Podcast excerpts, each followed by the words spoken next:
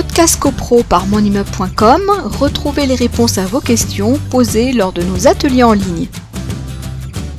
Pour un contrat de 3 ans, peut-il être prévu une hausse du forfait annuel chaque année en fonction d'un indice? Alors la réponse est oui, puisque le contrat de, par exemple, on prend un, syndic qui serait élu pour 3 ans, M. Belzan se pose la question suivante, est-ce qu'il est tenu par le, montant d'honoraires qu'il nous a donné la première année? Et est-ce qu'il serait en faute s'il nous augmente le, forfait par rapport à un indice en deuxième et, troisième année Alors, le contrat, de, le contrat type dit la rémunération forfaitaire annuelle perçue par le syndic au titre du présent contrat s'élève à la somme de X euros. Cette rémunération est payable. Alors, il y a les modalités de paiement euh, euh, d'avance ou à terme échu. Donc, ça aussi, vous verrez ça, c'est prévu dans le contrat type de syndic.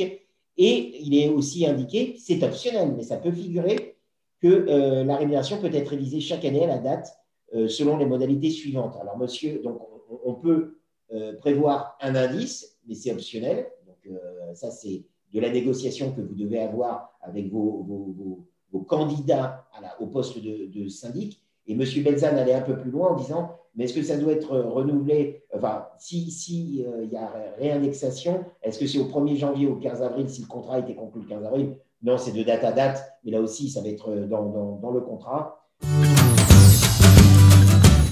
Podcast CoPro par monimmeuble.com, retrouvez les réponses à vos questions posées lors de nos ateliers en ligne.